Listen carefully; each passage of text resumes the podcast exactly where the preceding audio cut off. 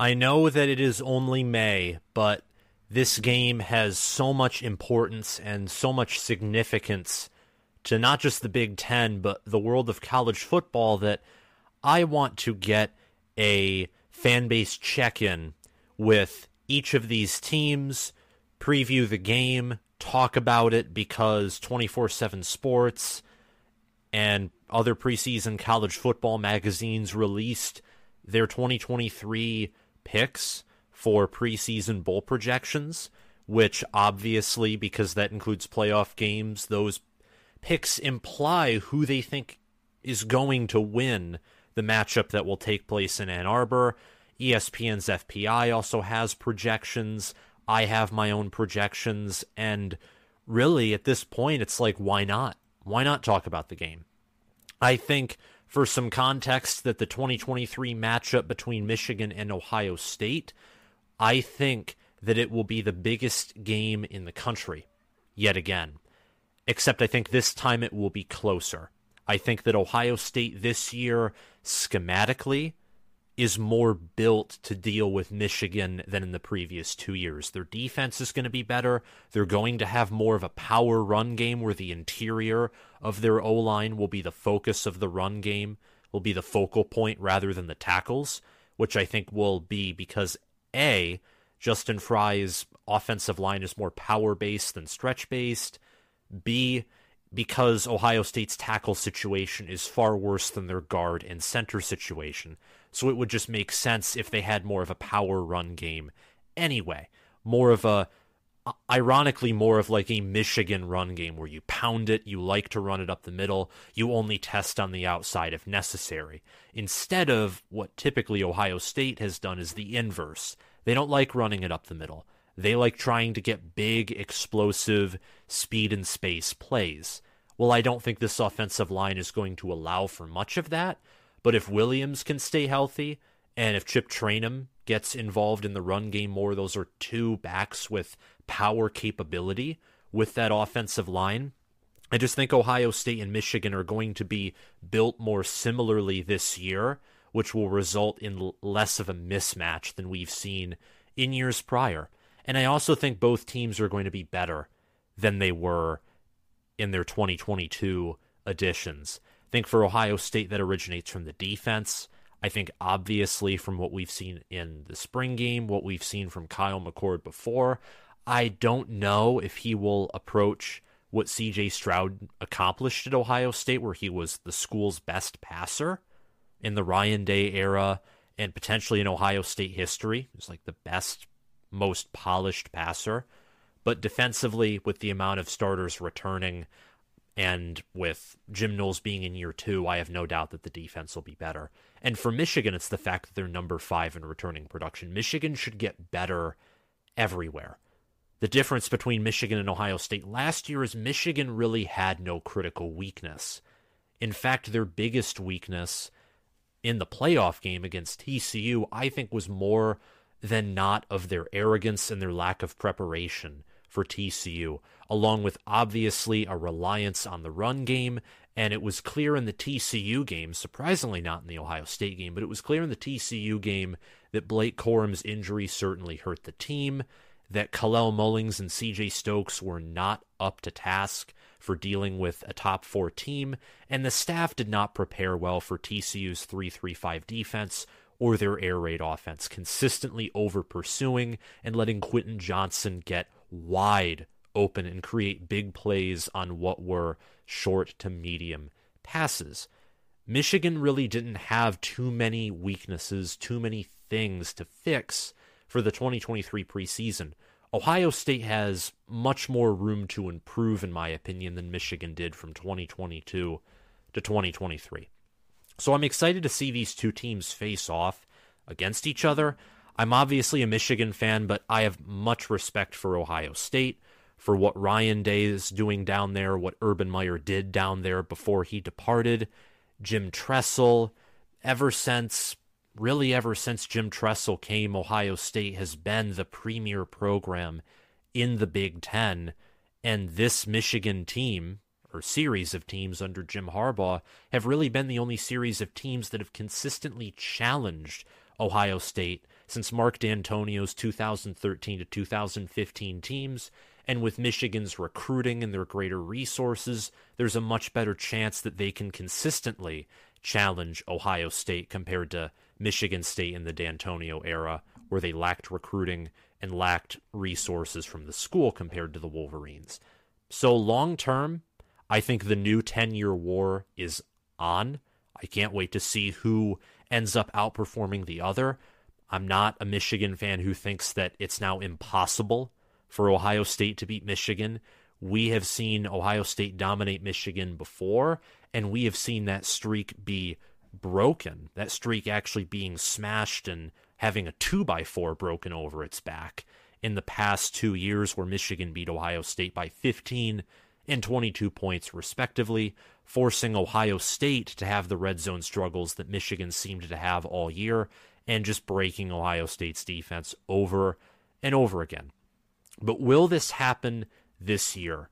Well, to the to that, I don't know exactly because I think to give a detailed score prediction breakdown as if these two teams are guaranteed to be 11 and 0 entering the game would be quite ridiculous. I do think both teams will be 11 and 0 entering the game. I both think they'll actually handily beat Penn State. I don't think Penn State will play either of these two teams close.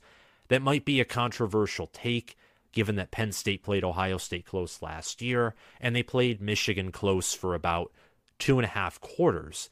However, Penn State loses more production than both of these teams. They break in a new quarterback. I know Ohio State does too, but Ohio State has a reputation at recruiting for and developing at the position that Penn State does not necessarily have. Drew Allar was their first highly touted quarterback recruit since Christian Hackenberg nearly a decade ago. I don't view the Big Ten East race as just a two man race. I do think Penn State is in there. I just think that they're significantly behind these two teams. They're not out of the race by any stretch. They're in that third place, I think, for a reason, and it's not your typical third place where it's just like a participation award, whatnot. They're an underdog, but I think they're a legitimate contender, given Drew Allar at quarterback, but more importantly, given their returning production at O line, given their running back room, and giving given their returning starters on defense as well. Ohio State and Michigan also both have top 40 transfer portal classes, so both schools are adapting to the world of the transfer portal.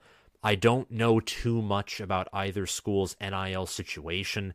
I know both have had their fair share of struggles, but I also know that both of these universities have some of the largest and wealthiest fan bases in the nation, so I have no doubt that their players on the team, not necessarily high school recruits, but I I know for a fact that their players who play for the team are well taken care of, not just in strength and conditioning, but also in the NIL department. They're also well taken care of in their education, as both universities are some of the best in the country. But whatever. This game is huge. I cannot say that enough. I cannot say that enough. And I'm super excited for it to come in the last week of November. And I think that looking at these two teams and how they match up, I think that both have the potential to have the best running back room and defensive line and linebacker room in the country. That's what they share in common. Both of these teams have loaded front sevens and they have loaded running back rooms. If we were to separate the offensive line into tackle, guard, and center, both could contend for having the best guard duo in the nation. Donovan Jackson and Matthew Jones for Ohio State. Jackson was great, semi elite. Matthew Jones was above average to good. Zak Zinter and Trevor Keegan were both elite. However, to go back to Ohio State, Donovan Jackson was a five star out of high school, so you got that very high ceiling there. And Justin Frye proved this year that he's good at developing an offensive line. Ohio State's O line improved from 2021 into 2022, in my opinion. So these teams have solid trench play defensively and offensively. The only reason I didn't include Ohio State for offensive line was because of their tackle situation. They lost two, two NFL caliber tackles, and they also lost their center. and they only brought in they brought in Victor Cutler and one other offensive lineman from San Diego State in the transfer portal that were not ranked nearly as high as Michigan's incoming transfer offensive lineman in center Drake Nugent and I think it's either guard or tackle, but I think they're both tackles. Ladarius Henderson and Myles Hinton. But in the modern world of college football, you can switch up guard and tackle play, obviously, depending on the scheme. And then for Michigan, their defensive back room, if they can get the corner opposite of Will Johnson figured out, currently it's between Amorion Walker and Jaden McBurrows. I think they could have the best secondary in the nation. Michigan has proven time and time again they're up there when it comes to offensive line development. I don't know what it is, whether it's a Big 12 defense or an SEC defense that is just able to maul Michigan's offensive line. Maybe it's the weather, maybe it's poor planning. I mean, there's there is something to the poor planning thing with Jim Harbaugh only winning one bowl game at Michigan. There's something about his postseason preparation that just isn't good.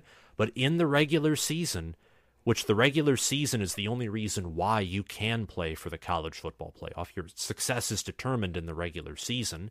If you're the best team at the end of the year, but you're four and eight, you miss a bowl game, even if for whatever reason you end up being the best team at the end of the year. Consistency pays off, and Michigan's offensive line in the regular season for two years in a row has been the most consistent and the best in the regular season. Where Ohio State's unique in all of this is their wide receiver room. Michigan's wide receivers cannot even compare to Ohio State's wide receivers. Ohio State is Marvin Harrison Jr., Emeka Egbuka, Julian Fleming, and Jayden Ballard. I think that for sure Egbuka and Harrison would be wide receiver number one at Michigan. Fleming and Ballard might have some competition at, for wide receiver one at Michigan, but I'm pretty confident they'd at least be wide receiver two more likely than not, they'd be wide receiver one. Ohio State's in a completely different universe from, I'd argue, the rest of the country when it comes to their wide receiver room, thanks to now offensive coordinator and wide receivers coach Brian Hartline.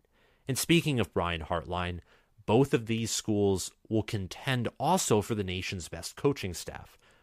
Ryan Day and Jim Harbaugh are certainly top 10 head coaches, I would argue both of them are top five. I think there are only three head coaches currently. If you if you take more into account the present and you take less into an account the past, because if you include the past, then Dabo Swinney has to be in your top twenty-five. I don't take the past into account much, which is why I don't even have Jimbo Fisher as like a top 30 head coach, and why Dabo Swinney for me is just a top 15, top 10 coach currently. Pretty sure he's top 10, but I'd have to check. I think that Nick Saban, Kirby, Smart at one and two, respectively. I love Kyle Whittingham at number three and what he's done at Utah. I think it's fair to put Jim Harbaugh at four, Ryan Day at five. Both of these schools have top five head coaches. Sherrone Moore is an underrated offensive coordinator, and Jesse Minter, if he ended up beating TCU in that semifinal game, should have won the Broyles Award that TCU win proved that Garrett Riley deserved that award, but he was one of the frontrunners for the Broyles Award. Ohio State is Jim Knowles at defensive coordinator, who led the nation's best defense in 2021 with Oklahoma State, who led the nation in sacks with over 50. And obviously, you got Brian Hartline as the offensive coordinator, who's the best wide receivers coach in the nation, period. Amen. I think he'll have a solid year for play calling. And if not, Ryan Day in that Georgia game, and really for every year he's been at Ohio State, has shown that he has elite play calling potential. Michigan is slightly favored currently by bettors, and they're ranked unanimously at number two in basically everyone's post spring top 25. Michigan was at, I think, as low as three, maybe four in some early top 25s that were released in the winter. But currently, they're unanimously number two.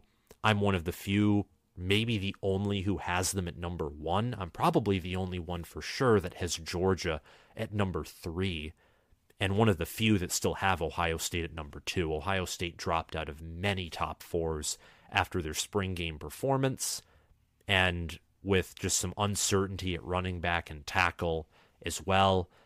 That played a role into it too. But their preseason rankings, if Ohio State and Michigan go out and both win 11 games entering the game, there's a very good chance that both will once again go into the college football playoff, regardless of who wins or loses. Michigan, last I checked, was favored by a point, maybe two, not by much, but because of the home field advantage, they were favored over the Buckeyes.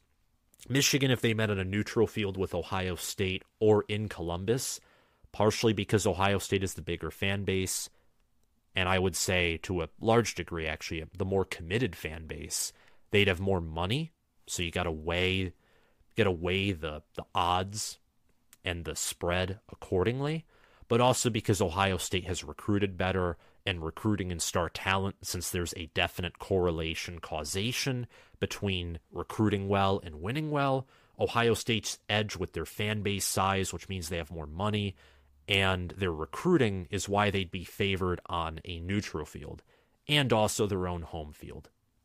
And then the Buckeyes, you see this in power rankings too. In fact, they're favored to win the game handily if you look at ESPN's FPI.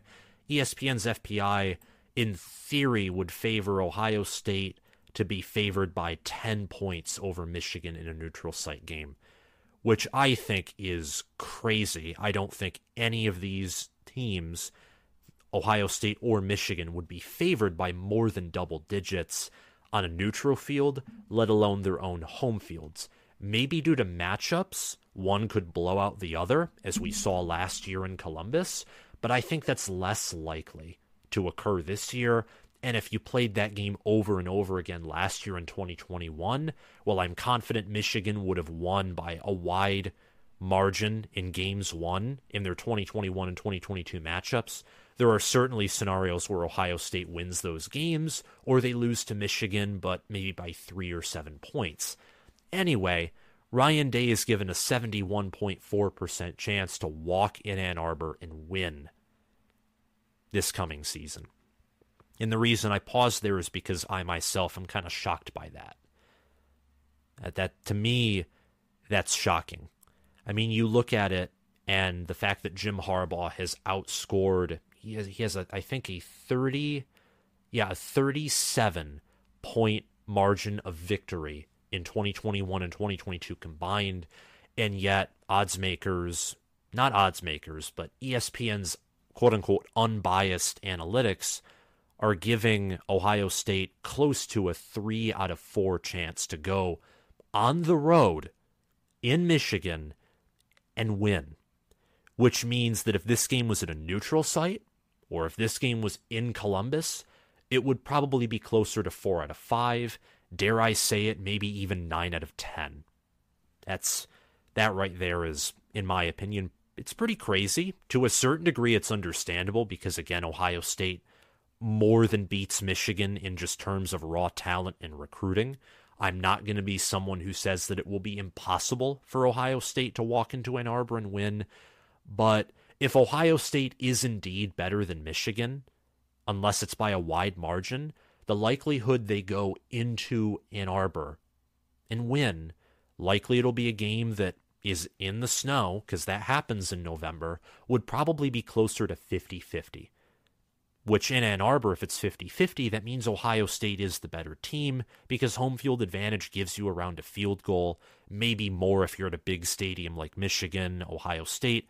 I'd argue if you're at Be- Beaver Stadium in Penn State, you probably get a whole touchdown if you're Penn State and you play at home in Beaver Stadium. Harbaugh needs to win this game if he wants to win a national title, and if Ryan Day wants to not be on a hot seat entering 2024 or at least have the competitive pressure go away from him, he needs to win this game. The matchup between these two teams will no doubt be entertaining. No doubt there'll be a lot of anticipation, a lot of momentum building up to this game. And I look at it and I think that, in my opinion, these two teams are one and two in the country. Michigan one, Ohio State two. I think Michigan is a mental edge over Ohio State, along with a matchup and schematic advantage. And the fact that it's in Ann Arbor, in my opinion, I look at this and everything's really pointing Michigan's way. But that's also what scares me because my team under Harbaugh, not just under Harbaugh, but in general for the past several decades, in the biggest moments, as we've seen versus TCU, when really they win that game nine times out of ten, they fold. They fold.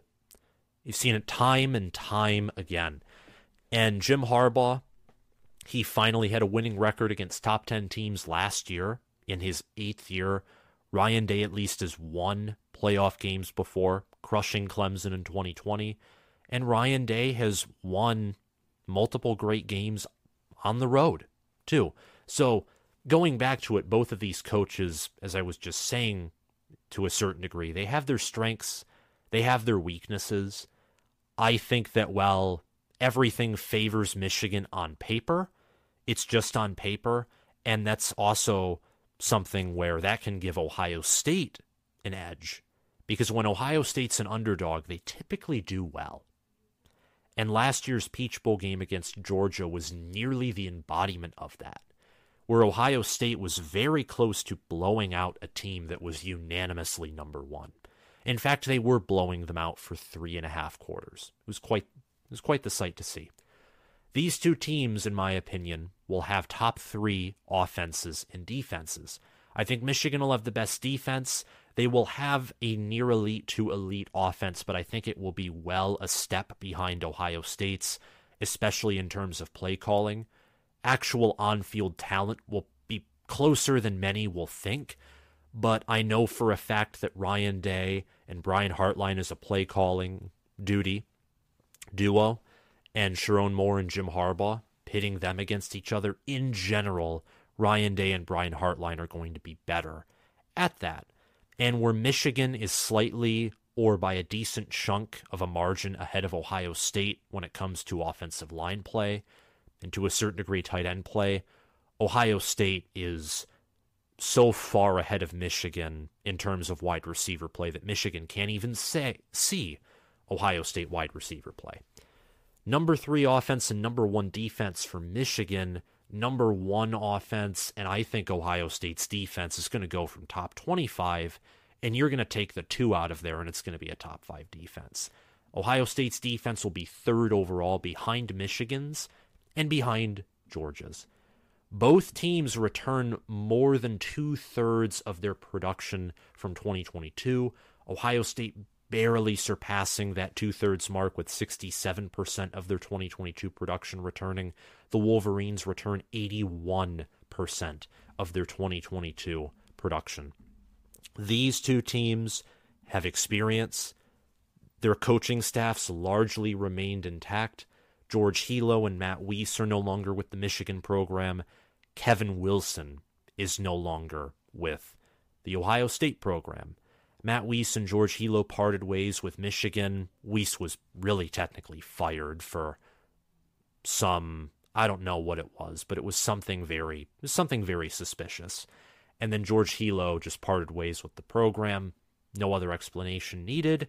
Kevin Wilson was hired away to be the head coach at Tulsa. So you got staff continuity, both head coaches are there. The current offensive and defensive coordinators for each respective school were on staff last year. Michigan retained both of their main coordinators. Weiss, in my opinion, was secondary to Sherrone Moore. And Brian Hartline was already an integral part of the offensive staff. And his role as wide receivers coach, it really was bigger than that. The amount of elite recruiting and development that he has done for Ohio State is just phenomenal. And Ryan Day is still there. I know that he's giving up play calling duties, or at least he's going to share them with Brian Hartline, but he's still there. He has elite play calling potential, and if he needs to step in, he'll probably be more than happy to step in, which may be a good thing, maybe it won't be a good thing. We'll have to see. I think again that both of these teams will enter 11 and 1, not 11 and 1, 11 and 0. One of them will have to finish 11 and 1. One will be 12 and 2, or 12 and 0. I think that Michigan will be the team that wins this football game. And Michigan's ranked number one in my potential power index, and Ohio State's ranked number two in my potential power index. So my power rankings and my actual top 25 match up with these two teams. But no doubt the 2023 edition of the game will be one for all to see. It will be an elite matchup, and I'm very excited for it. Thank you for watching. If you're new to the channel or if you haven't subscribed yet, please subscribe, hit the notification bell, comment your thoughts on this video down below, and comment your prediction for the game as well. Thank you all for watching, and if you're listening via Spotify, make sure to follow the channel. Have a great day, guys.